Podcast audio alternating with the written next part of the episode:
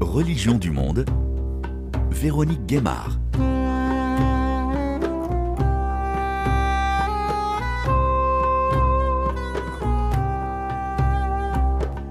Bonjour à toutes et à tous. Direction l'Arménie et le Haut-Karabakh, cette enclave montagneuse en Azerbaïdjan, peuplée majoritairement d'Arméniens. Depuis l'automne 2020, au terme d'un conflit meurtrier de 44 jours, l'Arménie a dû céder des territoires à l'Azerbaïdjan et depuis décembre 2022, les Azerbaïdjanais bloquent le corridor vital de Lachin qui relie le Haut-Karabakh à l'Arménie.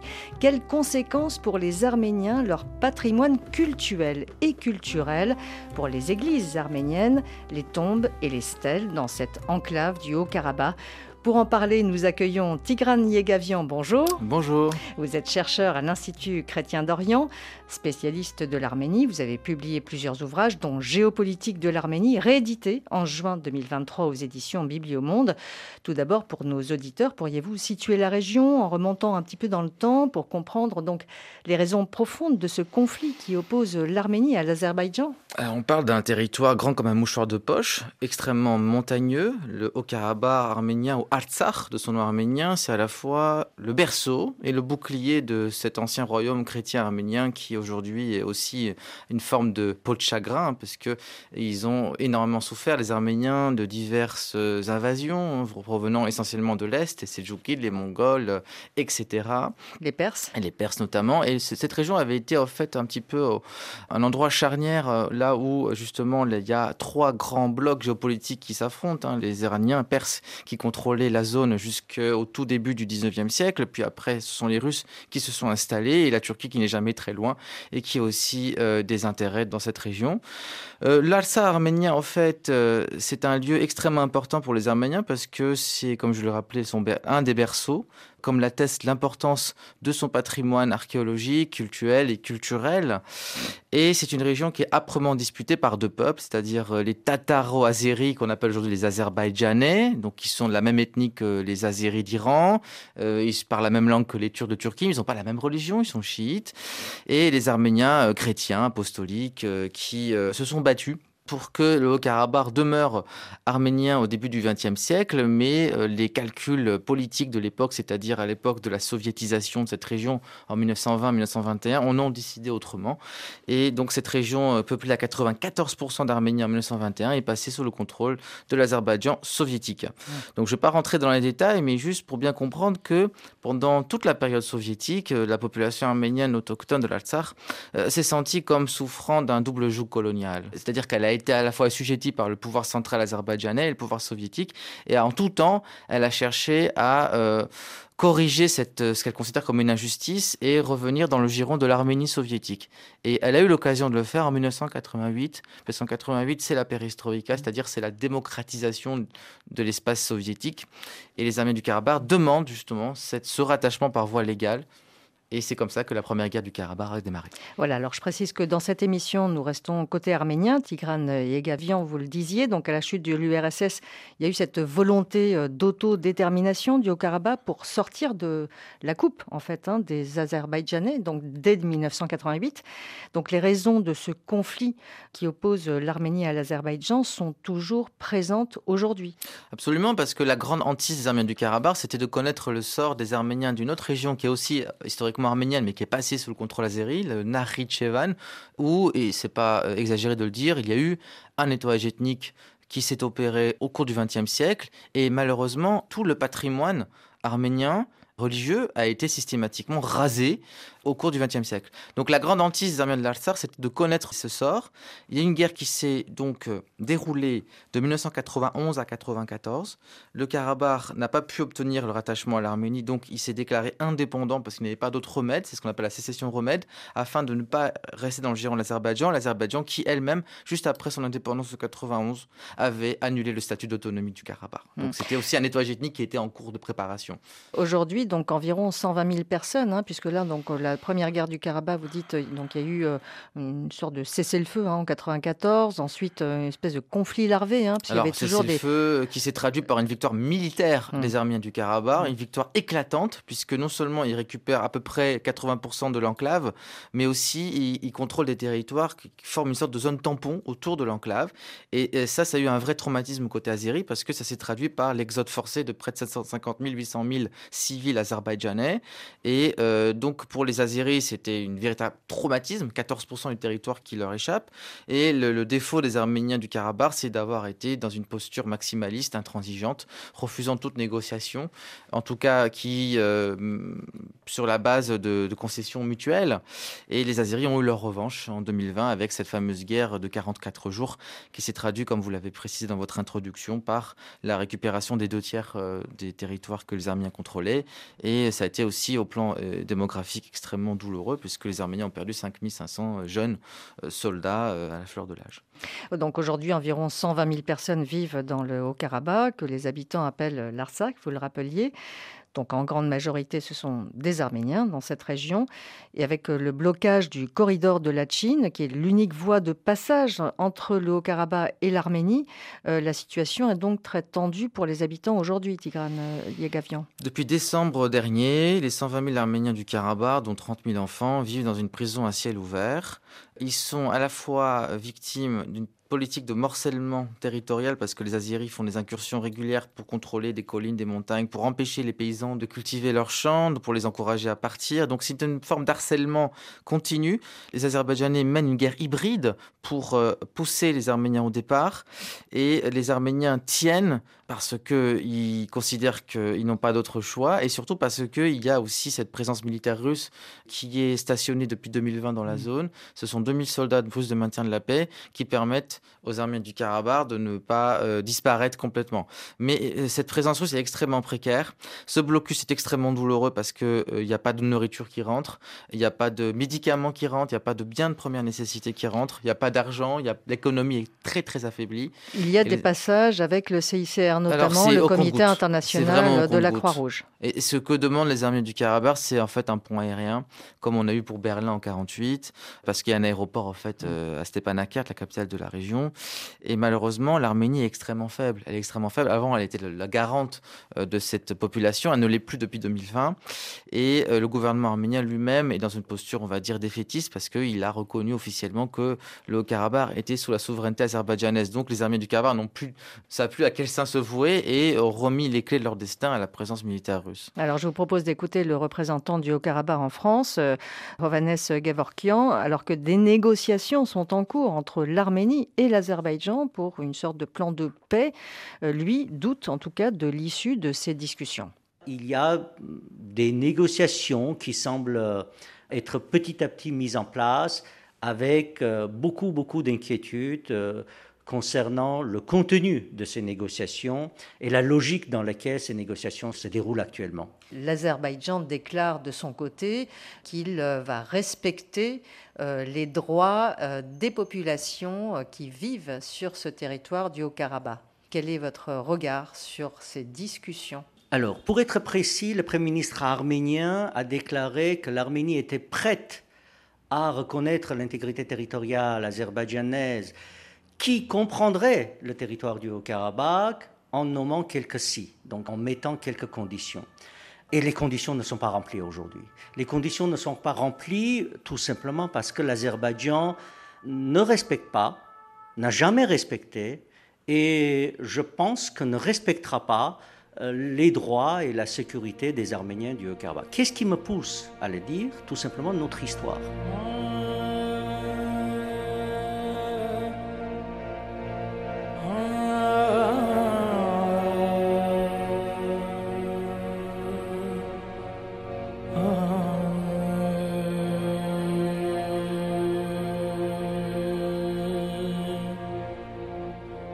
Alors cette histoire, euh, vous en parliez, euh, Tigran Yegavian, que se passe-t-il également du côté du patrimoine religieux et culturel? Nous allons en parler également avec d'autres interlocuteurs que j'ai pu rencontrer. 90% donc des Arméniens sont de l'Église apostolique arménienne. Le reste se répartit entre les Arméniens euh, catholiques, euh, dont le patriarche siège au Liban, et des protestants évangéliques. Je vous propose d'écouter Philippe Soukassian. Il est historien et diacre de l'Église apostolique arménienne à Paris, l'Église qui est très présente depuis des siècles. On parle même de l'Arménie comme une Église-nation. C'est un peu plus que ça. L'expression est Jean-Pierre Mahé. C'est un linguiste, un historien donc réputé et qui est le grand spécialiste de la chrétienté arménienne, mais aussi euh, de l'Albanie du Caucase, de Géorgie, voilà. Et donc Jean-Pierre Mahé, le premier, je crois, donc euh, forger ce concept d'église-nation. Pourquoi? Parce que en 301, il y a un baptême collectif de l'Arménie, c'est-à-dire que pour la première fois dans l'histoire, donc un souverain décide de se convertir, ainsi que son épouse, et toute la cour, et puis le peuple tout entier se convertit. C'est-à-dire que on passe là dans un mouvement collectif d'une culture euh, liée au panthéisme, on va dire euh, primitif de l'Arménie, de la région, au monothéisme donc, et c'est un baptême collectif du peuple arménien. Et les Arméniens donc euh, considèrent que ce baptême collectif les a engagés donc euh, en tant que nation. Et d'autant plus qu'un peu plus tard c'est cette conversion à la foi chrétienne qui va les obliger à créer un alphabet particulier. Cet alphabet va permettre la pérennisation de la langue arménienne car sans doute que si on n'avait pas créé cet alphabet la langue arménienne qui était une langue seulement parlée aurait peut-être disparu. En tout cas ils considèrent que cette conversion est à la fois une conversion sur le plan religieux, c'est-à-dire que on adopte une nouvelle foi, mais aussi d'un point de vue anthropologique, on devient une nouvelle nation dont le fondement est cette culture chrétienne, justement.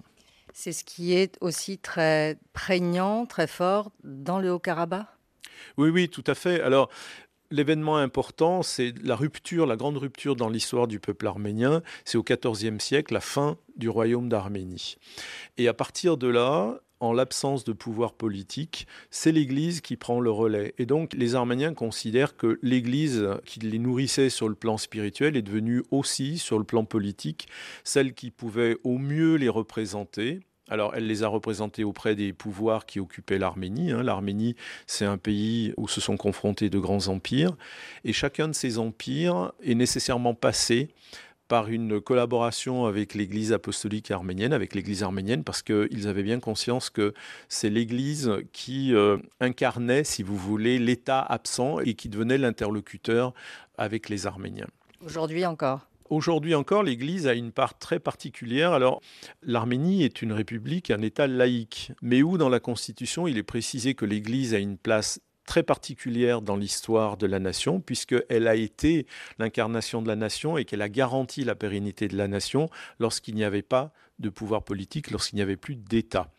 Depuis l'indépendance de 91, depuis l'effondrement de l'Union soviétique, il est de tradition que le catholicos, le patriarche donc de l'Église arménienne, vient au Parlement à la session durant laquelle le nouveau président de la République prête serment. Le président de la République prête serment sur la Bible et sur la Constitution. Le catholicos le bénit ensuite. Et donc ça, c'est, comme je vous le disais, pas institutionnalisé du point de vue de la Constitution, mais c'est une pratique qui s'est bien instaurée.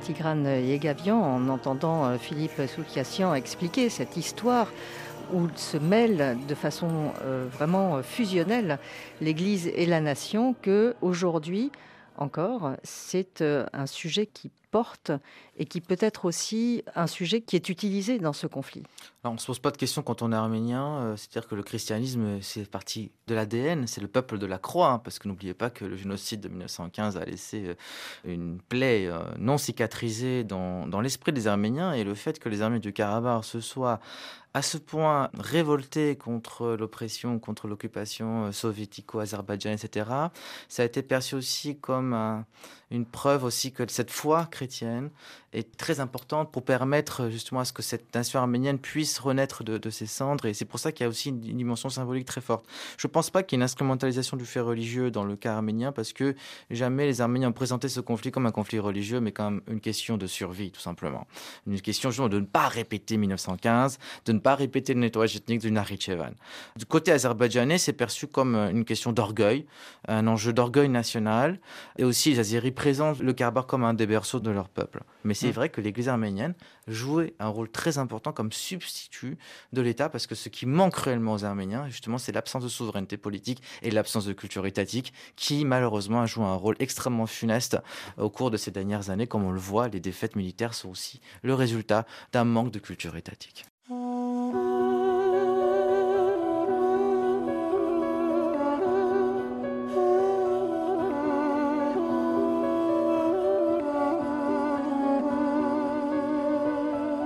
Alors il y a aussi des églises évangéliques en Arménie et dans le Haut-Karabakh. René Léonian, lui, est pasteur de l'église évangélique arménienne en France, titulaire de la chaire d'arménologie à l'Université catholique de Lyon. Son grand-père avait fui le génocide arménien, s'était installé à Marseille où lui-même est né. René Léonian a vécu 17 ans à Yerevan entre 1994 et 2011. Il se rend très régulièrement sur place avec des associations. L'église évangélique arménienne officiellement est créée en 1846 euh, à Constantinople, Istanbul. Et cette église s'est développée euh, à la fois dans l'ensemble du territoire de la Turquie, les territoires historiques arméniens, la Cilicie, le royaume arménien de Cilicie. Et également, il s'est développé pratiquement euh, à la même période, mais même un petit peu avant, à partir de 1823, à Chouchi, la capitale historique, culturelle euh, du Karabakh. Et ce sont des euh, missionnaires suisses-allemands qui étaient dans l'action pour l'ensemble du Caucase avec l'autorisation du tsar de l'époque. Et ce qui est important, c'est qu'ils ont choisi comme centre de toute leur action le Karabakh, la ville de Chouchi. Ils ont créé une imprimerie, des écoles, des actions bibliques. Voilà, donc c'est très intéressant. De quelle manière l'Église évangélique essaye de peser, de s'engager pour essayer de trouver une solution à ce conflit qui date des années 90 alors il faut dire que l'ensemble des Arméniens, qu'ils soient du Karabakh, d'Arménie ou de la diaspora, se sont engagés hein, pour euh, euh, la lutte euh, que les Arméniens du Karabakh ont menée, pour l'autodétermination, l'indépendance. Je ne sais pas si les évangéliques arméniens ont joué un plus grand rôle. En tous les cas, ils font corps avec l'ensemble de cette juste cause. Il y a quelques jours, j'avais un contact téléphonique avec notre représentant qui s'appelle Victor euh, et il me dit la chose suivante. Oui, c'est dur, mais nous résistons. Et vous, en diaspora, entendez le message c'est très surprenant et en même temps c'est très encourageant de voir que eh bien eux croient en une solution pour eux, le Karabakh n'est pas perdu. Et vraiment, c'est un appel pour que nous, dans la diaspora, nous puissions être les relais auprès des instances, quelles qu'elles soient, étatiques, publiques, euh, les, les milieux d'influence. Et c'est ce que nous essayons de faire. Tigrane Yegavian, toutes les églises en fait se sont toujours beaucoup mobilisées hein, tout au long du conflit dans le Haut-Karabakh. Oui, bah, déjà en tant qu'aumônier militaire, vous avez des prêtres qui sont montés au front et qui. Le diocèse de l'Alsar aussi est important parce que c'est un. Il faut savoir que le Karabakh, l'Alsar revient de très très très loin parce que non seulement ils ont été colonisés, mais il y avait une politique d'athéisme extrêmement forte et le culte était euh, interdit pendant toute l'époque soviétique. Et donc, alors qu'en Arménie, on a quand même pu préserver le Saint-Siège de et quelques donc il y avait bien entendu des, une vraie chape de plomb. Mais euh, ce qu'il faut savoir, c'est qu'en 1988, euh, le catholicos de, de, à l'époque s'appelait Vasken, premier, le a ressuscité, le, le chef suprême de l'Église arménienne, le patriarche de tous les Arméniens, a ressuscité ce diocèse de l'Altsar, qui a joué un rôle extrêmement important pendant la première phase du conflit. Et aujourd'hui encore, dans le contexte du blocus et de l'étouffement, de l'étranglement de cette région, vous avez un diocèse avec à sa tête un évêque était l'ancien aumônier en chef des armées, 15 prêtres, des monastères, une vie sociale, une vie pastorale pédagogique extrêmement active, alors que les moyens sont, on va dire, limités. Et, je trouve que c'est quand même un beau signe d'espérance de savoir que vous avez une église qui est debout, qui joue un rôle, on va dire, euh, de protecteur aussi des corps, mais aussi des âmes. Alors que euh, dans les années 80-90, euh, on pensait qu'il n'y aurait plus de chrétiens en Alsace parce qu'il y avait une telle oppression de la part du pouvoir azerbaïdjano-soviétique que c'était pas évident. Alors vous avez à peu près 420 sites chrétiens 420, dont plus de la moitié, sont aujourd'hui sous le contrôle azerbaïdjanais. Et comme ça a été dit, euh, malheureusement, il y a une politique systématique qui rime avec un ethnocide qui est en cours parce que beaucoup de monuments, beaucoup d'églises ont été soit défigurées, soit carrément détruites. Alors il y a une inquiétude et Philippe Soukiassian se dit effectivement inquiet de ce devenir du patrimoine culturel et culturel dans ces régions du Haut-Karabakh qui sont passées sous le contrôle de l'Azerbaïdjan. Le patrimoine religieux euh, du Haut-Karabakh en particulier euh, suscite de grandes inquiétudes parce que on a vu comment pendant euh, les 44 jours de guerre déjà les troupes azerbaïdjanaises se sont comportées. On a rasé complètement une église alors au prétexte qu'elle avait été construite au XXe siècle. On a dit c'est pas un monument historique donc c'est pas important. Mais on a vu des profanations qui ont été filmées, hein, qui ont été postées sur des Facebook par des soldats azerbaïdjanais, profanation des églises. On a vu une appropriation de certains un grand monastère, par exemple le monastère de Dadivank, qui est au nord du Haut-Karabakh, qui se trouve aujourd'hui donc sous occupation azerbaïdjanaise et dont la sécurité actuellement n'est garantie que par les forces d'interposition russes. Et là, il y a une petite communauté monastique qui survit, mais à chaque instant, les choses peuvent basculer. Et donc, on est très, très, très inquiet, d'autant plus qu'il y a des précédents, c'est-à-dire que dans la région du Nakhichevan, qui est une exclave hein, de l'Azerbaïdjan, qui était autrefois une région arménienne, on a assisté à la destruction de l'ensemble d'un grand cimetière, d'une grande nécropole et de l'ensemble du patrimoine, c'est-à-dire plusieurs centaines d'églises, de monastères ont été rasées systématiquement. Et puis on a euh, l'expérience d'autres endroits en Azerbaïdjan où là on s'approprie les biens. Alors à Bakou, qui était une grande ville peuplée de 200 000 Arméniens jusqu'en 1989, Aujourd'hui, des cinq églises, il n'en reste plus qu'une qui est désaffectée, qui est transformée en bibliothèque. Mais dans tout le reste de l'Azerbaïdjan, les églises ont été détruites ou sont abandonnées. Et puis, on a d'autres exemples où on reconvertit des églises arméniennes en églises que l'on présente comme des églises albanaises. Euh, il y a par exemple dans la ville de Nij une église qui a été complètement restaurée transformée, qui était une église arménienne, que la fondation Aliyev a transformée en église oudi, entre guillemets, inaugurée par M. Aliyev et son épouse. Voilà, donc on ne peut être que très inquiet pour l'avenir de ce patrimoine. Tigran Yegavian, euh, de quoi parle-t-on? Exactement quand on dit église albanaise En fait, c'est pas l'Albanie. Euh, des Balkans. non, non, non, C'est un ancien royaume chrétien d'une Caucase euh, centrale nord, donc c'est un territoire situé plus au nord que l'actuel Haut-Karabakh, dont le peuple avait été progressivement arménisé et assimilé. Et la grande thèse euh, des Azerbaïdjanais, des historiens azerbaïdjanais, c'est que les Azerbaïdjanais descendraient au fait d'Albanais convertis à l'islam. Et que les Arméniens du Karabakh seraient des Albanais arménisés. Et donc, il est légitime que ces églises arméniennes qu'on voit dans l'Alsace redeviennent albanaises. Alors, euh, le problème, c'est que c'est une historiographie en fait qui s'appuie euh, essentiellement sur de la propagande politique et nous n'avons pas à ce jour de thèse euh, qui puisse vraiment démontrer la véracité scientifique de ce propos, mais ça participe à une réécriture de l'histoire. C'est ce qu'on appelle les Houdis, donc. Les Houdis, c'est une microscopique communauté chrétienne azerbaïdjanaise, ils ont quelques centaines de personnes, qui sont les descendants des Albanais, qui parlent donc une langue assez méconnue, mais qui ont un cousinage effectivement avéré avec les Arméniens. En 1989, la majorité des Houdis ont fui euh, l'Azerbaïdjan vers l'Arménie de peur d'être assimilés à des Arméniens. Et les quelques rarissimes Houdis qui restent dans le pays, dans ce village de Nidje, dans le nord de l'Azerbaïdjan, où il y a une église effectivement, mmh. sont instrumentalisés par le pouvoir et ont reconstitué de toutes pièces une église albanaise et de temps en temps, bah, ils font des photos, ils vont dans les églises arméniennes désaffectées pour euh, célébrer des messes qui ne sont pas vraiment des messes, parce qu'ils ne sont pas euh, vraiment religieux.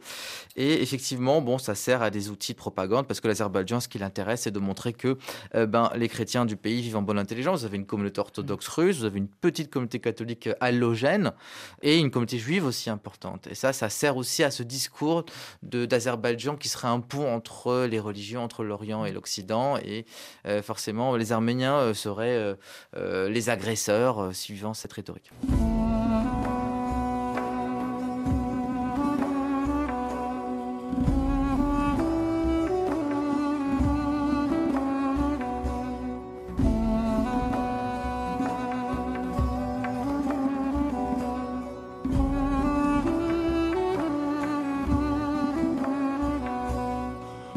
Alors chacun, Arménie et Azerbaïdjan, accuse l'autre de destruction d'églises ou de mosquées, de lieux de sépulture, de part et d'autre. Donc l'UNESCO a été saisi plusieurs fois par les deux camps. L'UNESCO devait envoyer une mission à la fin du conflit pour faire une évaluation, mais les conditions ne sont pas encore réunies à ce jour, a déclaré l'organisation.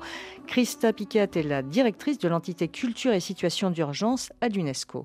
Il y a des, conflits où c'est difficile pour l'UNESCO d'intervenir parce que euh, c'est une euh, organisation intergouvernementale et donc on ne peut pas s'imposer. Donc on intervient quand même à la demande de nos États membres.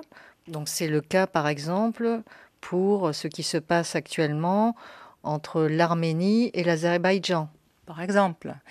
Par contre, euh, il y a d'autres situations, par exemple la guerre actuelle en Ukraine, où euh, c'est d'ailleurs la première fois où l'UNESCO est vraiment impliqué pendant la guerre même. Euh, parce que normalement, dans le passé, on est intervenu quand même après des conflits, après des guerres, puisqu'on n'est pas une agence humanitaire. Alors voici ce que déclare l'UNESCO concernant ce conflit. L'UNESCO a rappelé dès 2020 l'obligation de protection des biens culturels en vertu de la Convention de 1954 sur la protection des biens culturels en cas de conflit armé, à laquelle tant l'Arménie que l'Azerbaïdjan sont partis.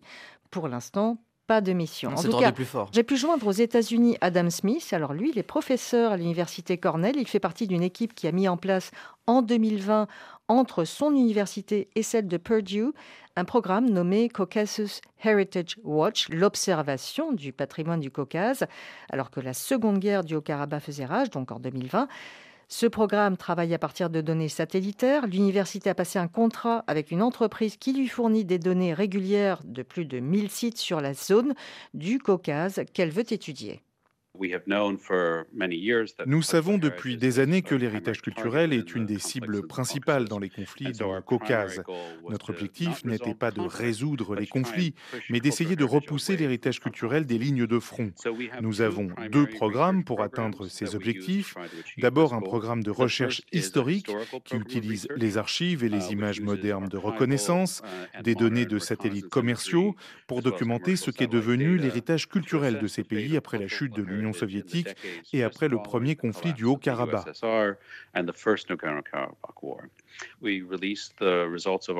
Nous avons déjà publié les résultats de nos recherches sur l'héritage arménien dans la province azerbaïdjanaise du Nakhichevan.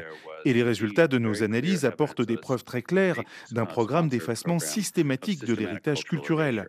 Sur plus de 110 sites que nous avons pu géolocaliser et analyser avec des images satellites, 108 ont été totalement effacés de la surface de la Terre. Vous parlez d'un effacement silencieux. Exactement. Et c'est un des aspects les plus perturbants de ces destructions de l'héritage culturel. Je pense qu'au début des années 2000, la communauté internationale avait vu des destructions perpétrées par des acteurs comme les talibans ou l'État islamique, relayées sur les réseaux sociaux. C'était des destructions intentionnelles, revendiquées haut et fort.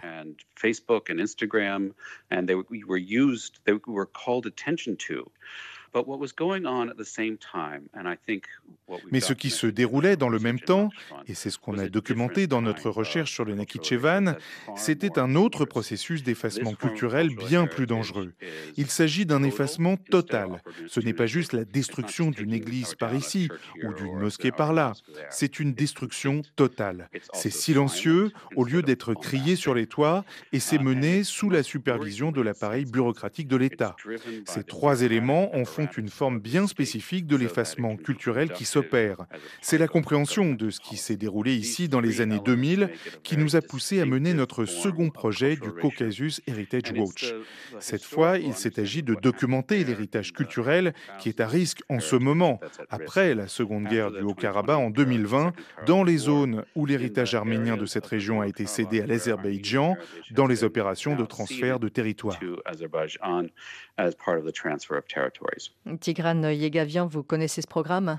Oui, c'est extrêmement inquiétant d'entendre euh, ces, témoignages car on se rend compte à quel point l'État arménien est démuni pour défendre ce patrimoine à l'échelle internationale, contrairement à l'Azerbaïdjan qui est un pays rentier, pétrolier, gazier, qui a des fonds d'investissement via ses fondations de mécénat pour acheter aussi des consciences et des voix. Et pour le coup, euh, on se rend compte que ce qui est en train de se passer, ça s'appelle un ethnocide. L'Azerbaïdjan considère que il faut rayer à la fois les vivants, c'est-à-dire les Arméniens, il faut qu'ils soient chassés comme des chiens. Hein. C'est pas moi qui le dis, c'est le président Aliyev qui l'a dit en 2020. Et il faut euh, supprimer tout ce qu'on ne peut pas effacer ou prouver que c'est pas arménien mais albanais. Donc euh, si vous avez les moyens de prouver que cette église est pas mais albanaise ou inventer euh, le terme, donc on peut préserver. Mais si c'est pas le cas, eh ben forcément ça va être systématiquement détruit. Et malheureusement, bah, ce qu'on se rend compte, c'est que l'Azerbaïdjan ne va pas s'arrêter là, puisqu'elle a des revendications sur l'Arménie, l'Arménie euh, qui reste, c'est-à-dire le, sud de l'Arménie qui est aussi menacé par les velléités annexionnistes de l'Azerbaïdjan. La propre capitale de l'Arménie, Erevan, est considérée par les Azéris comme une ville azerbaïdjanaise. Donc on ne sait pas où ils vont s'arrêter, mais une chose est certaine, ils considèrent que les Arméniens n'ont pas le droit de vivre sur leur terre historique. Hmm. Et ça, malheureusement, c'est pas suffisamment compris euh, par l'UNESCO et par d'autres forums multilatéraux. En tout cas, du côté du Caucasus Heritage Watch, l'intention est donc de répertorier hein, ces dommages et de transmettre ces informations pour la justice et pour la prévention de futures destructions. Nous transmettons les résultats de nos recherches à des uh, institutions qui travaillent sur l'héritage culturel. Nous les transmettons à la uh, Cour internationale de justice à La Haye, où il y a une affaire entre l'Azerbaïdjan et l'Arménie, uh, dans laquelle l'héritage culturel est l'une des composantes. Nous les transmettons aussi à la CPI, la Cour pénale internationale, ainsi qu'à l'UNESCO et d'autres organisations qui travaillent sur la préservation du patrimoine culturel. Donc nous avons deux objectifs. Le premier, c'est de donner des indices, des preuves scientifiques des destructions. Et le second, c'est de faire de la prévention. En attirant l'attention sur ces dangers, sur les sites qui sont à risque, on pourra peut-être aider à les préserver. There's so much opinion and so much propaganda Le problème, c'est qu'il y a tellement de manipulation, de propagande de part et d'autre sur l'héritage culturel dans le Caucase du Sud que ce qu'il faut, ce sont uniquement des faits. Nous fournissons des données publiques dont chacun peut voir par lui-même ces images satellites. On voit une église ici aujourd'hui et sur l'image suivante, elle n'y est plus. Nous ne faisons pas d'interprétation, mais nous contextualisons et nous en restons aux faits. Et c'est aux États partis eux-mêmes d'agir. Parties themselves to take action.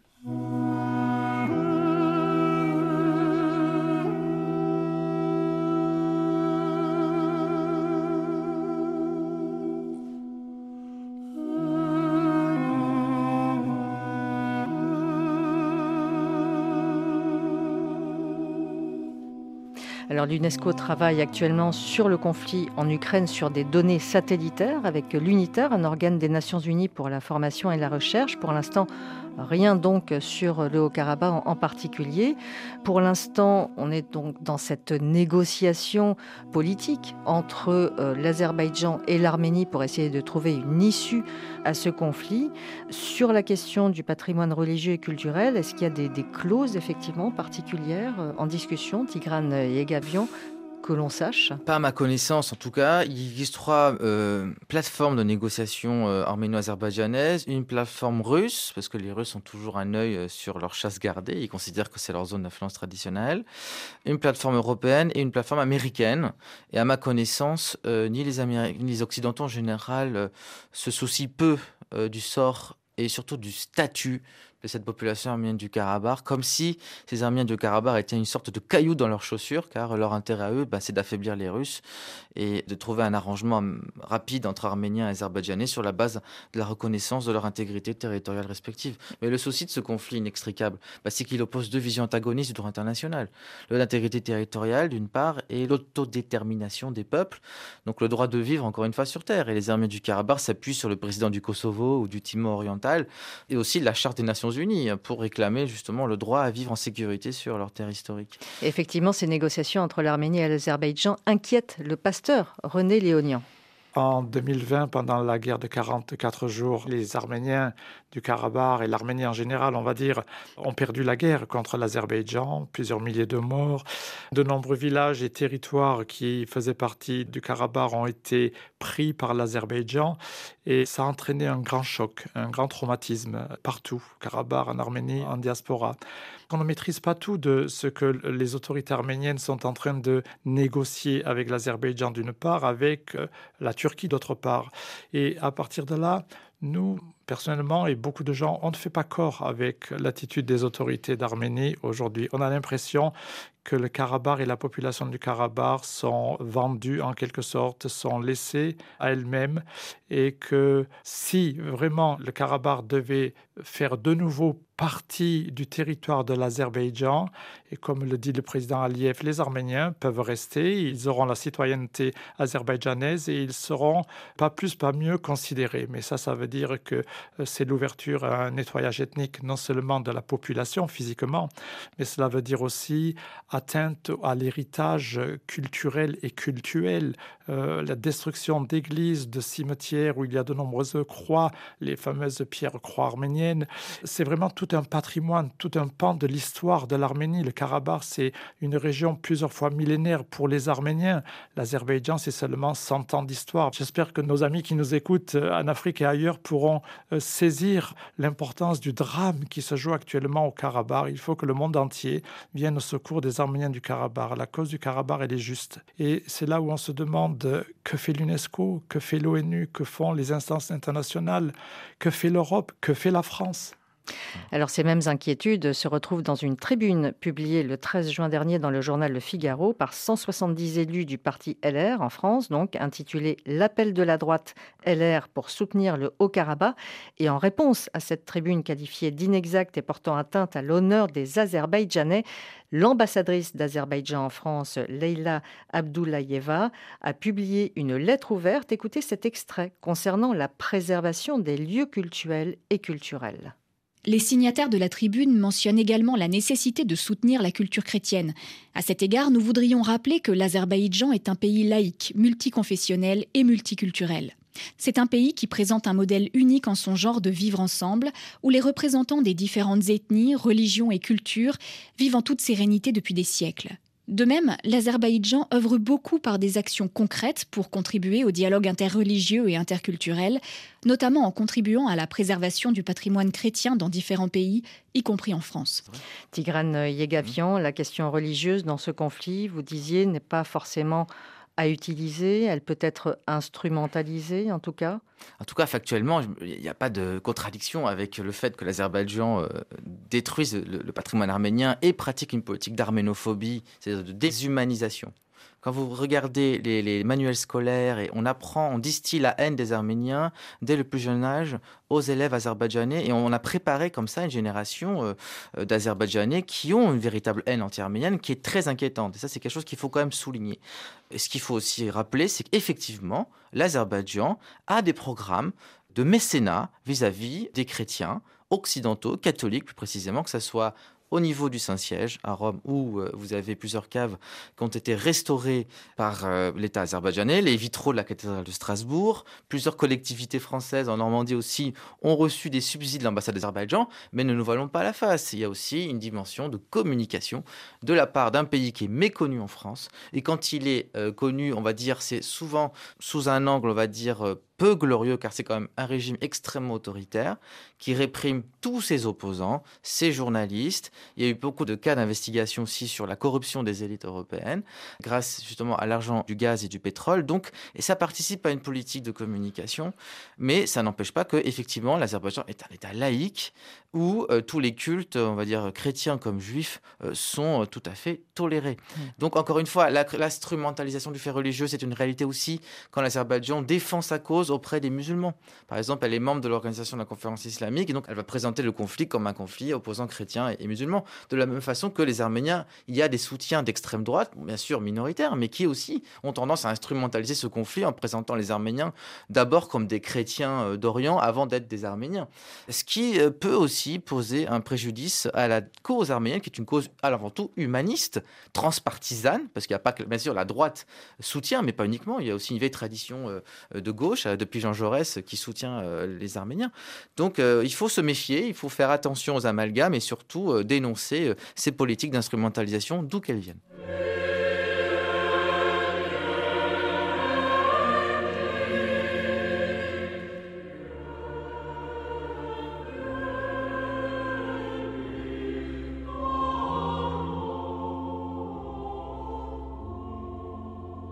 De son côté, Hovannes Gevorkian, le représentant du Haut-Karabakh en France, lui se dit aussi inquiet, hein, selon lui, la coexistence. En tout cas, il dit, lui, que ce n'est pas possible entre Arméniens et Azerbaïdjanais sur le territoire du Haut-Karabakh. Malheureusement, il n'y a pas de coexistence. C'est très partagé. Les Azerbaïdjanais vivent sur un territoire, les Arméniens vivent sur un autre territoire, et entre ces deux populations, il y a des hommes armés. Euh, ces hommes armés sont ou azerbaïdjanais, ou artsakhiot, karabakhiot, ou euh, des Russes qui aujourd'hui s'interposent entre ces forces, ces hommes armés de part et d'autre. Donc pas de coexistence. Il y a aussi, parallèlement, une tentative de réécrire euh, l'histoire. Alors cette réécriture de l'histoire, on en parlait, hein, Tigran euh, Yegavian, on parle de réécriture d'une histoire très ancienne. Vous parliez euh, de cette euh, communauté donc albanienne et, non pas albanaise et oudi. alors, je voudrais qu'on reparte un petit peu plus dans le détail de cette communauté. Il représente combien de personnes en fait dans, En Azerbaïdjan, ils sont quelques centaines. En Alsar, il n'y en a pas. En Arménie, ils sont aussi quelques centaines. La plupart ont émigré vers, vers la Russie. Et surtout, il y a une véritable terreur de la part des intéressés qui ne veulent pas communiquer de peur de subir des représailles euh, de la part du camp azerbaïdjanais pour pas que leur famille restée là-bas subisse des représailles. Donc on a vraiment l'exemple d'un peuple qui s'est complètement éteint et qui s'est assimilé au peuple arménien parce que c'était la même église. Hein. L'église arménienne et l'église albanaise étaient la même. Le patriarcat d'Albanie était au fait à Kansasal, un monastère très important situé en Arsar. Et effectivement, les Azéris ont essayé, après, dans les années 90, de ressusciter de toutes pièces cette communauté dont on connaît peu au fait de l'histoire et surtout de sa langue, hein, qui est un vrai sujet euh, pour les linguistes euh, qui travaillent sur cette région. Donc euh, une instrumentalisation de fait, et puis il y a aussi de la part du diocèse, et je crois que c'est important de revenir sur l'importance de tordre le cou à, l'argument de choc des civilisations, parce que vous avez une présence militaire russe de 2000 hommes en Alsar qui garantissent la sécurité physique des Arméniens. Et parmi ces soldats, il y a des chrétiens, mais aussi des musulmans. Et vous avez un vrai dialogue euh, qui est mené par le diocèse de l'Alsar et les aumôniers euh, chrétiens et musulmans des forces russes. Donc c'est important encore de rappeler que aussi les Arméniens, ils n'ont pas de problème avec l'islam parce que les principales communautés de la diaspora, ben, elles viennent du Moyen-Orient, elles viennent de Syrie, du Liban, et c'est euh, les Arabes musulmans qui en 1915, 16, 17 ont sauvé des milliers de vies arméniennes au nom de l'islam alors que le pouvoir jeune turc ottoman génocidaire avait instrumentalisé le djihad, enfin l'islam, pour exterminer les Arméniens. On parle quand même aussi de destruction de mosquées euh, pendant le conflit du Haut-Karabakh. Il y a eu des cas, effectivement, de mosquées en tout cas délaissées, mais il faut souligner que la mosquée de Chouchi, non seulement a été réhabilitée, mais a été restaurée euh, dans les années 90. Alors c'était, je crois, un fonds irano-arménien, mais en tout cas, cette mosquée chiite était un joyau du patrimoine de l'Alsar. Euh, je doute fort que les, les Azerbaïdjanais feront de même pour la cathédrale de Chouchi qui est aujourd'hui passée euh, sous leur contrôle. Alors en conclusion, que peut faire justement l'Église arménienne hein, aujourd'hui pour euh, peser sur l'issue de ce conflit? En tout cas, c'est compliqué, hein, nous dit l'historien et diacre de l'Église apostolique arménienne Philippe euh, Soukassian. Malheureusement, à part réconforter ses fidèles, c'est très difficile pour elle d'intervenir sur le plan diplomatique. Hein. Il y a un État qui se charge de le faire au plan euh, des relations internationales. L'Église le fait auprès des églises sœurs. Mais euh, là, il y a une certaine amertume hein, de la part des, chrétiens arméniens qui se sentent un petit peu lâchés, qui sont en particulier, je le dis en toute fraternité, très choqués du lourd euh, silence du pape François qui a eu un rôle très important dans la reconnaissance du génocide, etc., et qui aujourd'hui, par exemple au moment de la bénédiction euh, Urbi Urbi de Pâques, a énuméré un certain nombre de situations à travers le monde, mais pas les Arméniens du Karabakh. Et ça, c'est quelque chose qui pèse, euh, je dois dire, un petit peu dans nos relations aujourd'hui, qui, sont toujours très fraternelles. Alors, il y a eu un semblant, je dirais, de dialogue avec le chef des musulmans d'Azerbaïdjan qui a été euh, favorisé par le patriarche Cyril de Russie. Mais sans vouloir être méchant, je veux dire, ni le patriarche Cyril, ni le Cheikhoul Islam Pachazadeh ne sont de grandes figures spirituelles. Et je crains que leur médiation n'ait plus une vocation politique et diplomatique que spirituelle. C'est-à-dire que si on était sur le terrain du spirituel, peut-être que ce dialogue aurait pu être plus fécond, plus intéressant. Mais là, on est dans quelque chose qui est purement formel qui est honnêtement une commande de Moscou de M. Poutine. Donc c'est pour ça que l'Église, à mon avis, malheureusement, ne peut pas agir. Elle agit, euh, je vous le dis, localement, euh, grâce aux interventions, par exemple, auprès du Conseil œcuménique des Églises, qui a condamné l'agression. Euh, voilà, mais ça se résume à ça aujourd'hui. Tigran Yegavian, le catholicos Karekin II, donc le patriarche de l'Église arménienne a-t-il effectivement un poids assez minime? Bah, Le problème, c'est qu'il a des relations extrêmement compliquées avec le pouvoir de... arménien, puisqu'il a appelé plusieurs fois le Premier ministre Nicole Pachinian, qui a une responsabilité importante, mais il n'est pas l'unique responsable de la défaite, bien sûr, de 2020, mais il a appelé plusieurs fois sa démission. Et là, tout récemment, hein, il y a qu'à une semaine, euh, même pas, l'Église arménienne générale hein, a convoqué un conseil spirituel important dans lequel elle a rappelé le droit inaliénable des Arméniens de l'Alsar à l'autodétermination et se, porte en faux contre ce lâchage en règle de cette population et de ce patrimoine. Euh, je crois que les Arméniens se sentent infiniment seuls. Ils se sentent extrêmement seuls parce que, comme ça a été rappelé par le diacre euh, Saak Soukiassian, le pape François n'a pas, contrairement à M. Macron, nommé l'agresseur il l'a agressé. Il n'a pas dénoncé cette agression. Bien sûr, euh, il y a une diplomatie parallèle, et ça, nous n'avons pas les, détails, mais contrairement à ce qu'on attendait de lui, c'était au moins de nommer les choses par leur nom, afin de porter euh, à l'attention de la communauté des croyants. Euh, il n'en est pas de même pour la conférence des évêques de France, qui sont beaucoup plus solidaires, on va dire, de, du malheur des, des Arméniens. Mais moi, je vois aussi un parallèle avec ce qu'a fait l'Église catholique en 1915, parce qu'en 1915, alors que l'Empire ottoman était en train de génocider tous les chrétiens de l'Empire, parce que pas que les Arméniens, mais aussi les les Assyro-Chaldéens, il faut se rappeler d'eux, les Syriaques, les Grecs pontiques. Benoît XV n'a rien fait. Enfin, le pape Benoît XV, euh, quand on l'appelait à l'aide, il a dit bon, bah, Dieu vous vienne en aide. Donc, euh, je crois qu'il y a une répétition tragique de l'histoire, une méconnaissance aussi de la gravité des enjeux et une solitude profonde de ces Arméniens qui sont lâchés par un Occident fossoyeur et une Russie qui se comporte un peu comme un proxénète, euh, malheureusement, et une forte immixtion entre le pouvoir politique et le pouvoir spirituel en Russie et en Azerbaïdjan, puisque comme ce sont des régimes extrêmement autoritaires et répressifs, vous n'avez pas d'autonomie du corps religieux par rapport au corps politique.